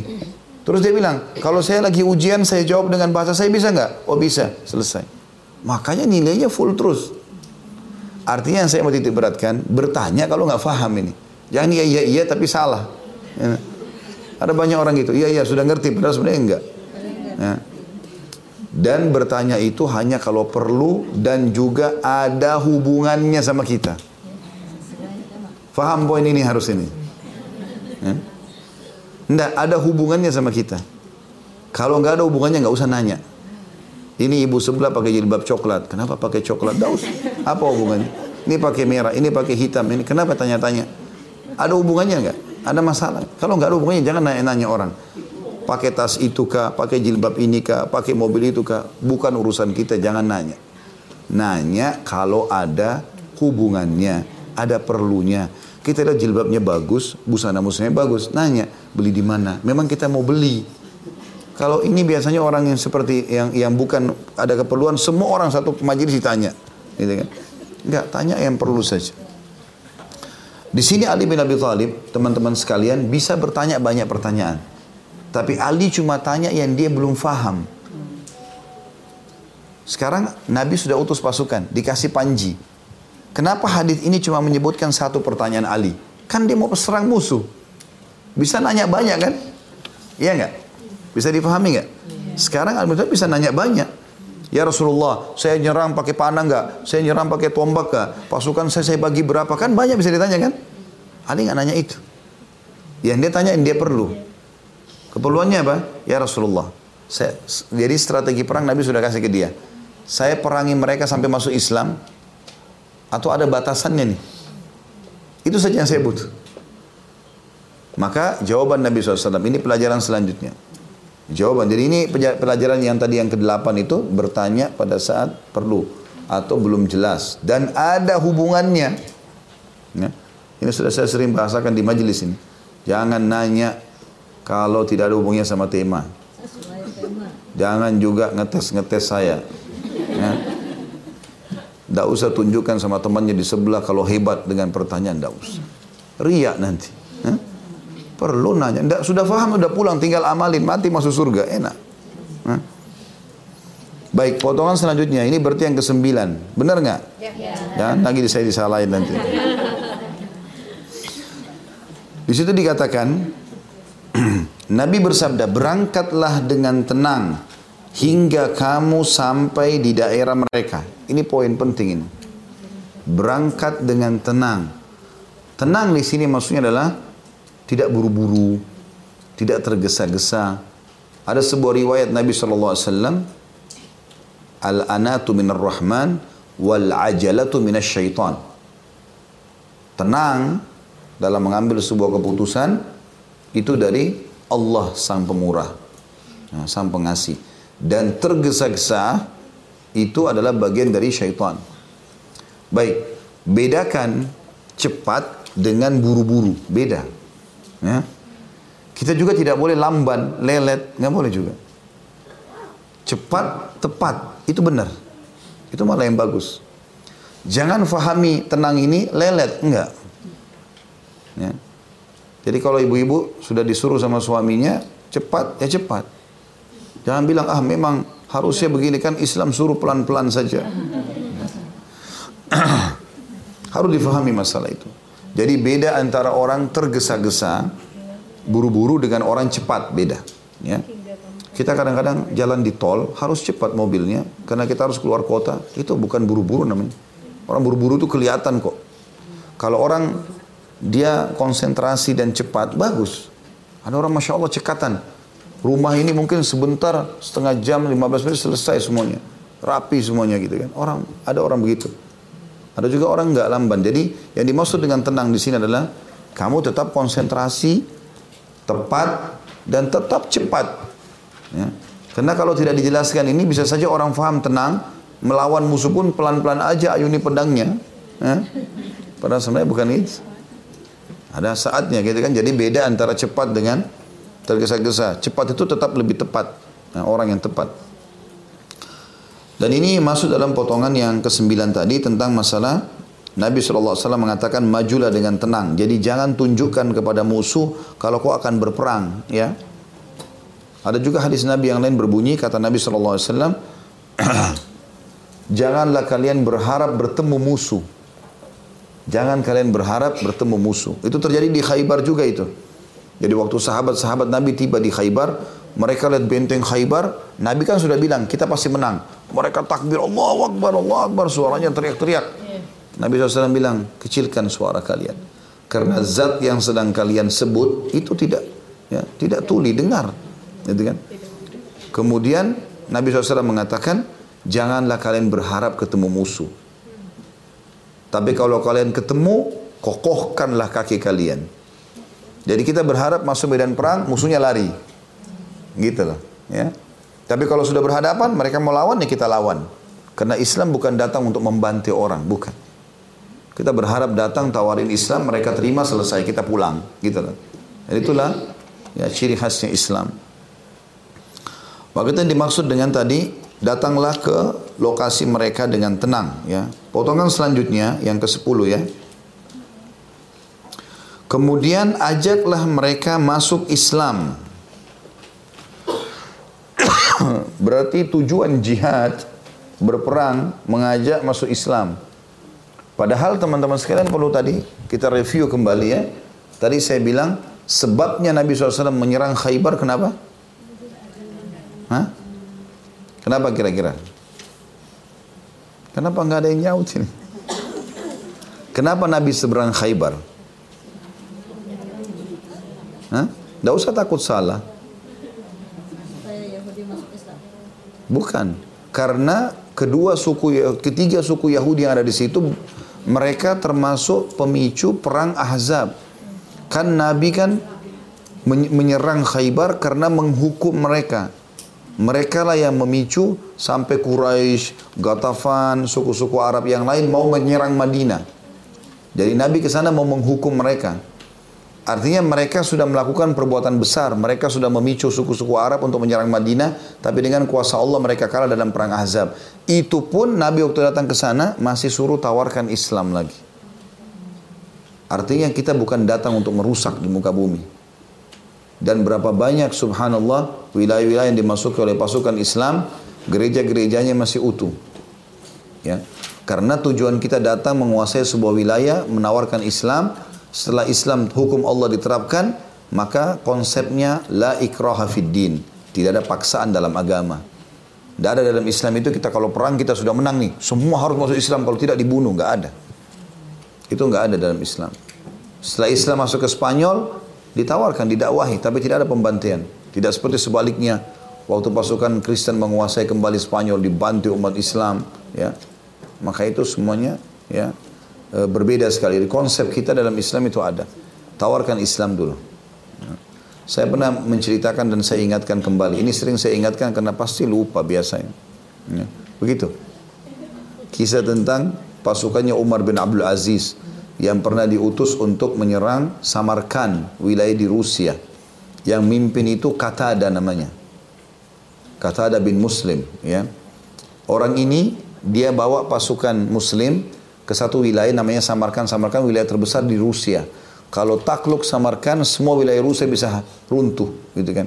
Yang lainnya bisa kalah.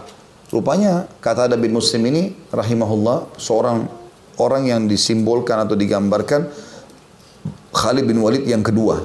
Tidak pernah kalah dalam peperangan. Orang yang hebat sekali dalam strategi perang. Tapi dia waktu itu tidak nawarkan Islam. Dia serang tiba-tiba wilayah Samarkand langsung dikuasai. Selesai. Tapi dia setelah itu dia tidak paksa orang masuk Islam. Diterapkan saja hukum Islam di situ. Hukum Allah diterapkan. Tapi rupanya penguasa-penguasa yang ada di situ yang sudah takluk itu, kebanyakan mereka penyihir. Lalu mereka mengutus satu orang, mereka bilang kita dengar, yang kita dengar ini ada pemimpin muslim namanya Umar bin Abdul Aziz, orangnya sangat adil, baik sekali. Dan kita tahu bahwasanya Islam itu akan ditawarkan sebelum penyerangan. Bahkan penawarannya Islam dulu kalau mereka tolak upeti, jizya kalau mereka nolak baru diperang, baru diserang gitu. Maka ini kata ada nggak pernah nawarin itu. Datanglah satu orang ke negeri Syam, jauh ke Damaskus, perjalanan sebulan lebih. Tiba di sana ketemu sama Umar bin Abdul Aziz, lalu dia mengaku utusannya, lalu Umar bin Aziz kirim sebuah kertas kecil, surat kecil ringkas ceritanya begitu, langsung dibawa, kasih aja ke hakim di sana Dikasihlah ke hakim sana, dilihat ada stempel khalifah. Lalu hakimnya sana tanya, dari mana kau ambil? Dia bilang, saya ke negeri Syam. Karena kami mau menuntut hak kami, wilayah Samarkand ini kenapa diserang tanpa ditawarkan Islam dulu, tanpa jizya langsung diserang. Maka hakimnya bilang, baiklah, kumpul di masjid, kumpul di masjid. Didatangkan pemimpin yang penyihir-penyihir itu dengan kata bin Muslim. Mereka takut sama kata kata ada panglima perang. Bagi mereka panglima perang ini kejam gitu kan. Maka hakimnya nanya, uh, ada apa dengan kalian ditanya para penyihir. Penyihir mengatakan, uh, ini panglima perang kata ada menyerang kami tanpa menawarkan Islam, tanpa jizyah, tanpa uh, langsung memerangi kami. Sementara kami tahu agama kalian menawarkan agama dulu, kalau nolak baru upeti, kalau nolak baru diperangi. Ditanyalah kata ada oleh hakim, wahai kata ada, apa benar yang dikatakan itu? Dia bilang benar. Memang saya nggak tawarkan Islam, karena saya tahu wilayah ini besar, pasukan saya tidak besar. Kalau saya tawarkan Islam dulu mereka nolak, kalau mereka nolak jizyah, lalu kalau kita tawarkan perang setelah itu, mungkin saya tidak bisa imbangi pasukan mereka. Maka strategi perang saya, saya langsung serang. Dan sekarang Alhamdulillah sudah dikuasai oleh Islam, gitu kan. Kata hakimnya nggak bisa. Kata hakim muslimnya ini nggak bisa. Ini para penyihirnya kaget. Hakim menghakimi panglima perangnya khalifah gitu. Nggak bisa. Sekarang saya putuskan karena kata ada sudah membuat pengakuan dirinya. Di pengadilan Islam, kalau seseorang membuat pengakuan diri sendiri nggak butuh saksi. Misal dia bilang saya mencuri, ya udah, nggak butuh saksi. Dia mengaku ya memang saya buat itu, ya sudah. Maka hakim mengatakan dan ini membuat akhirnya satu wilayah Samarkand masuk Islam. Hakimnya bilang, saya ambil keputusan sekarang semua umat Islam keluar dari wilayah ini, keluar. Setelah keluar, tawarkan kembali Samarkand Islam, kalau mereka tidak mau jizya, upeti. Kalau mereka tidak mau baru perangi mereka. Kata para penyihir-penyihir ini, kami nggak percaya awalnya. Mana bisa pasukan sudah menguasai satu wilayah terus keluar tuh nggak masuk di akal. Nggak mungkin. Tapi itu fakta sejarah. Itu keajaiban sejarah Islam. Dan ini kisah nyata. Ya, mungkin kalau tidak salah di Google sudah ada yang tulis mudah-mudahan Tapi saya sering sampaikan di ceramah saya. Wilayah tentang penguasaan wilayah Samarkand di zaman Umar bin Abdul Aziz rahimahullah. Yang jelas, Tiba-tiba kata para penyihir-penyihir dan orang-orang Samarkan, kami mendengar suara-suara unta, suara domba, anak-anak, perempuan, semuanya pada siap-siap kemas-kemas mau keluar semuanya. Semua umat Islam tidak terkecuali setelah mereka menguasai wilayah itu. Maka akhirnya pang, uh, para pemimpin mereka yang pada penyihir itu mengatakan, apakah kalian betul akan keluar dari sini? Kata hakimnya, iya, ini keputusan. Agama kami memang tidak membolehkan kami menyerang tanpa tawarkan Islam. Maka mereka bilang kalau itu, kalau itu benar, berarti itu agama kalian yang benar. Maka pandu kami, semua satu masuk Islam satu negeri itu. Jadi memang Islam datang bukan untuk membantai, bukan untuk menyakiti orang, tapi memang menawarkan agama Allah Subhanahu wa taala. Makanya sabda Nabi di sini, ingat, hai Ali, jalan dengan tenang, lalu tawarkan kepada mereka Islam. Itu potongan yang ke-10 tadi ya. Yang terakhir yang ke-11 adalah potongan sumpah Nabi SAW. Demi Allah, kalau Allah memberi petunjuk kepada seseorang karena usahamu, kau penyebabnya, maka itu lebih baik bagimu daripada unta merah. Ya. Jadi kalau unta merah itu kendaraan termewah pada saat itu. Nah, kita anggaplah apa mobil apa yang paling mahal. Mungkin sudah ya Allahu alam. Nah. Saya tidak tahu itu tapi yang jelas kalau ada mobil mahal Ferrari merah lah atau yang lain harganya bahkan mungkin puluhan miliar kalau zaman sekarang maka zaman dulu unta merah seperti itu. Sangat mahal. Yang dimaksud unta merah adalah unta yang sudah berumur lima tahun ke atas. Biasanya kulitnya kemerah-merahan dan biasanya yang mahal itu betina ya. Karena bisa menjadi induk. Ada juga yang mengatakan jantan. Pokoknya dia kalau unta merah itu biasanya sudah lima tahun ke atas umurnya dan sudah sempurna ya. Dan unta sama kuda ini sama kalau sudah mencapai umur lima tahun, di umur lima tahun itu mirip sama kita kalau manusia umur 30 tahun. Umur yang pertengahan ya. Antara 30 sampai 40 ini adalah umur-umur puncak keemasan manusia. Karena umur kita antara 60 ya sampai 70. Seperti itulah itu mulai masa kedewasaan kelihatan. Makin naik 40, 50, 60 makin dewasa. Di bawah 30 ini biasanya masih ya masih labil ya Makanya banyak ter perceraian terjadi di bawah 30 tahun biasanya. Ya. Itu lebih dewasa di atas itu. Yang jelas di alam uh, hewan ini, uh, unta ini, sama kuda, terutama dua hewan ini ya, itu memang lima tahun dianggap umur yang yang uh, sangat sempurna. Otot-ototnya, tulang-tulangnya, kulitnya segala macam dan ini sangat mahal, ya, sangat mahal. Maka potongan ini memberikan pelajaran kepada kita bahwasanya Eh, memberikan petunjuk kepada orang selain kita panen pahalanya kita juga akan dapat pada hari kiamat nanti sesuatu yang lebih kita sukai dari apa yang termahal di masa itu ya. Di masa kita hidup di dunia maksudnya.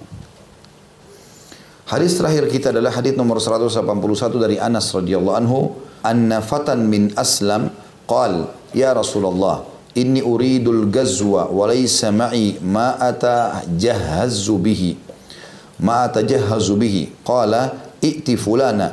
فإنه قد كان تجهز فمرض. فأتاه فقال إن رسول الله صلى الله عليه وسلم يقرئك السلام ويقول أعطني الذي تجهزت به فقال يا فلانة أعطيه الذي تجهزت به ولا تحبسي منه شيئا. والله لا تحبسي منه شيئا فيبارك, فيبارك لك فيه. Hadis ini sahih riwayat Imam Muslim. Artinya bahwa ada seseorang pemuda dari suku Aslam berkata, "Wahai Rasulullah, saya ingin berperang tapi saya tidak memiliki bekal untuk berperang." Beliau bersabda sallallahu alaihi wasallam, "Pergilah kepada si fulan. Dia telah siap-siap atau bersiap-siap kemudian mendadak sakit. Dia pun mendatanginya, maksudnya orang ini mendatangi orang yang sakit tadi dan mengatakan, Sesungguhnya Rasulullah SAW mengirimkan salam kepadamu. Beliau bersabda SAW, berikanlah kepadaku perbekalan perang yang telah kamu siapkan. Maka dia pun orang yang sedang sakit berkata, Wahai fulana, dia panggil istrinya, berikanlah kepadanya, kepada orang ini apa yang telah aku persiapkan dan janganlah kamu sisakan sedikit pun. Demi Allah, janganlah engkau sisakan sesuatu pun darinya sehingga engkau diberkahi karenanya. Hadis ini memberikan pelajaran kepada kita pentingnya seseorang memandu orang lain dalam melakukan kebaikan ya.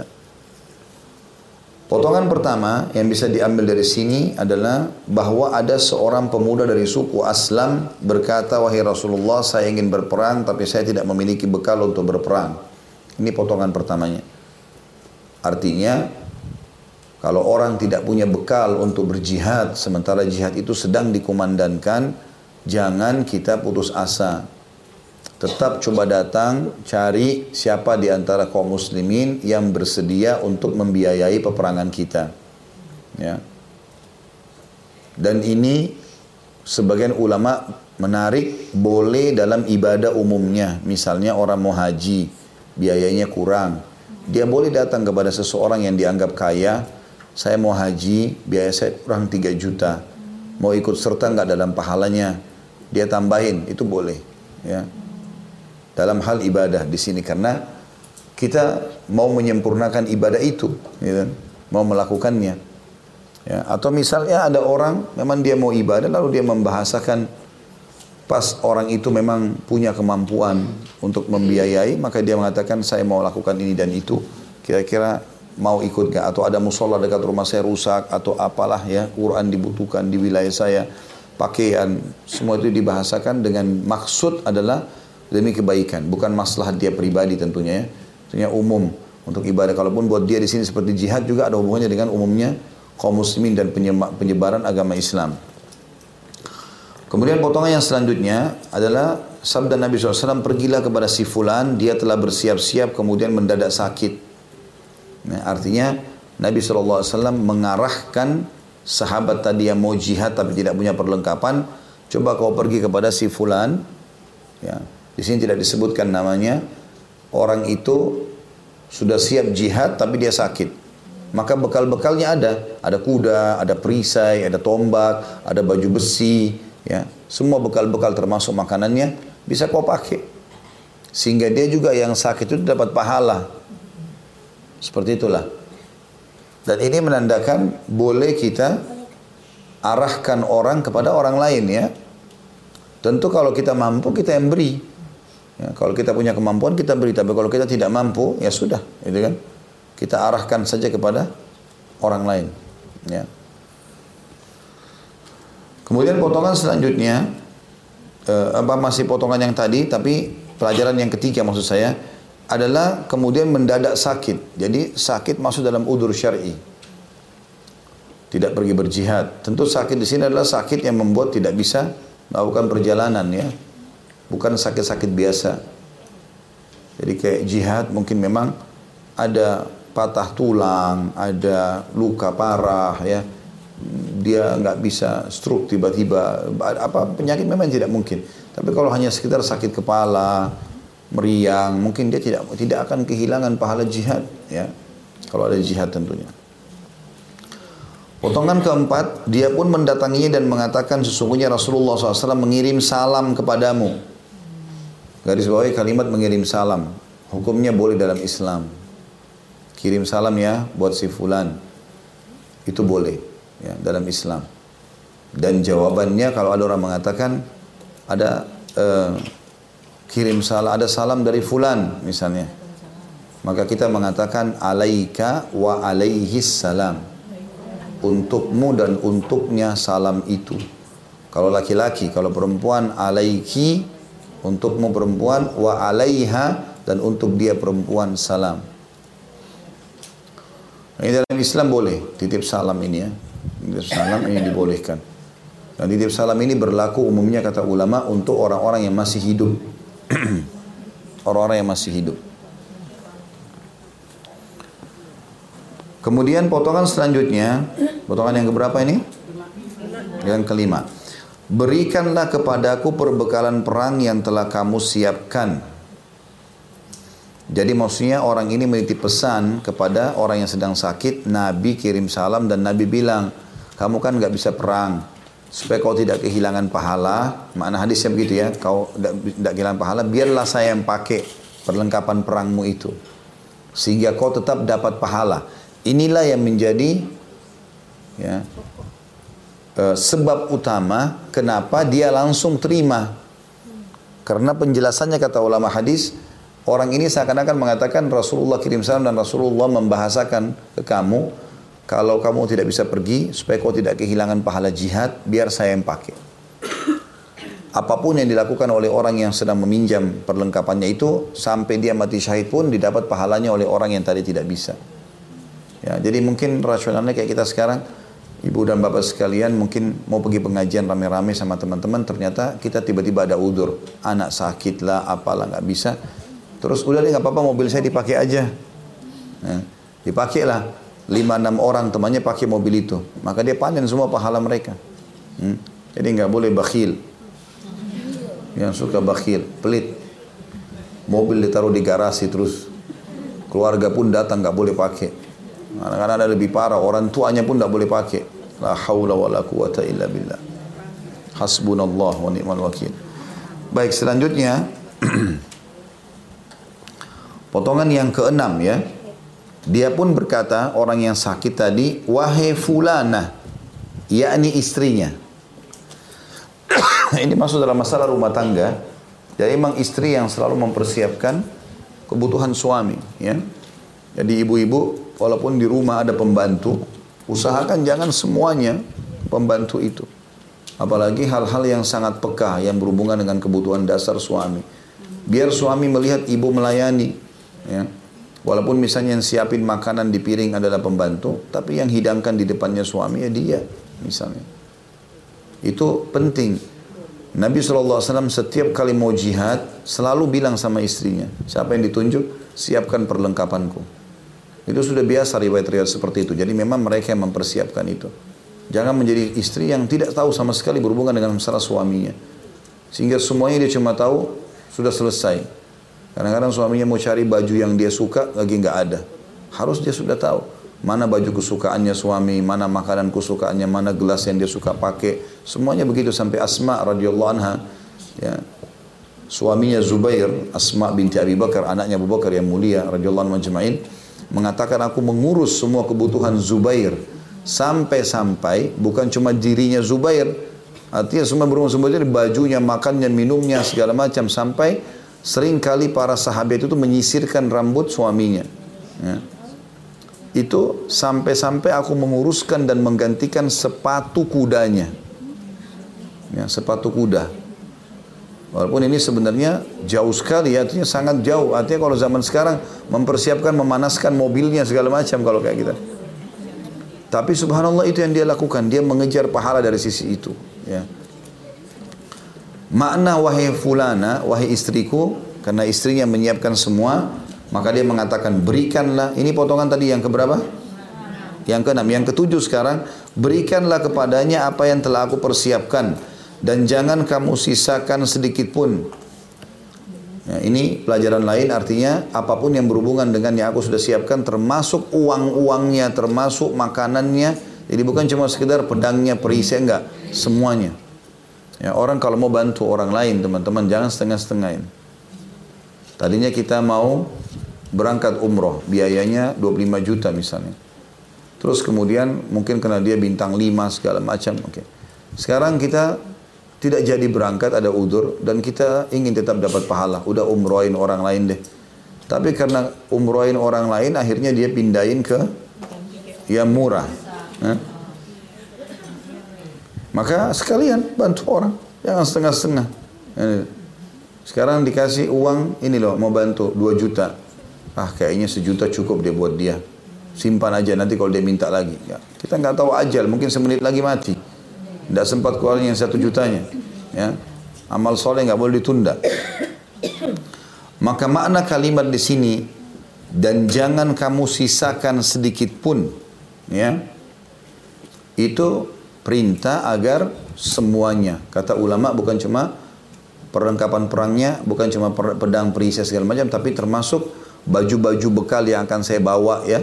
Jadi kan orang kalau pergi jihad sebulan dua bulan butuh baju ganti. Baju-bajuku semua yang aku sudah siapin, uang-uang yang aku persiapkan untuk selama perjalanan, semuanya itu. Satu paket, ambil semua. Kita koper-kopernya semua ambil semuanya. Tidak boleh dan tinggal, jangan sisakan apa pun. Pelajaran yang terakhir, dan ini penutupan bahasan kita, dia bersumpah. Kenapa dia suruh istrinya? Dia mengatakan, demi Allah janganlah engkau sisakan sesuatu pun darinya, sehingga engkau diberkahi karenanya. Maknanya adalah, supaya kau juga ikut dalam pahala itu. Ya. Jadi kadang-kadang ada orang, subhanallah, mungkin dia sengaja menyuruh, dengan tujuan untuk memberikan kita pahala. Misal kalau ada di antara kita hadir sini punya orang tua yang sudah tua. Kemudian dia minta ini, minta itu. Jangan berpikiran negatif. Kita berpikiran positif. Ya. Karena bisa saja memang Allah subhanahu bukan bisa saja memang Allah subhanahu wa ta'ala menginginkan kita dapat pahala dari situ. Yang kita dapat pahala dari situ. Dan ada juga di antara orang tua, kalau saya biasa bahasakan ke ayah saya, malah saya katakan, apa pun saya panggil abah, apa pun yang abah butuhkan, bilang ke saya. Selama saya mampu saya akan lakukan. Berikan saya kesempatan berbakti. Maka ayah saya pun faham. Sampai kalau sendalnya pun mau disiapkan dia kasih. Mau naik mobil kita bukain pintunya. Apa saja. Siapa tahu dengan itu Allah SWT berkahi hidup kita dari mana kita tahu. Ya. Tapi kan orang tua saya rewel Ustaz. Ya, ya, memang makin besar cobaannya makin besar pahalanya. Kalau orang tua kita lagi tidak rewel, lagi tidak menyusahkan kita misalnya dan dia selalu mau sendiri, pahalanya kita kecil. Kita mau dapat pahala dari mana? Justru kalau ada cobaan itu. Ya. Maka itu lebih maksimal pahala. Oleh karena itu penting masalah ini. Ya. Sama juga ibu-ibu kalau suaminya minta tolong sesuatu, layani saja. Malam-malam lapar, maaf saya lapar, mungkin bisa disiapin makan. Wah ngantuk sudah nggak usah deh besok aja. Nah, kenapa ketawa? tahu diri. Siapa tahu setelah siapin makan mati masuk surga. Allahu alam. Kita nggak tahu. Mungkin itu amal terakhir. Hmm? Mungkin itu amal terakhir. Allahu alam. Baik ini bahasan kita. Allahu alam itu saya sudah batai sampai situ. Baik itu saja karena sudah hampir jam 12 saya harus ada pengajian di PLN lagi. Subhanakallahumma bihamdika asyhadu an la ilaha illa anta astaghfiruka wa atubu ilaik. Wassalamualaikum warahmatullahi wabarakatuh.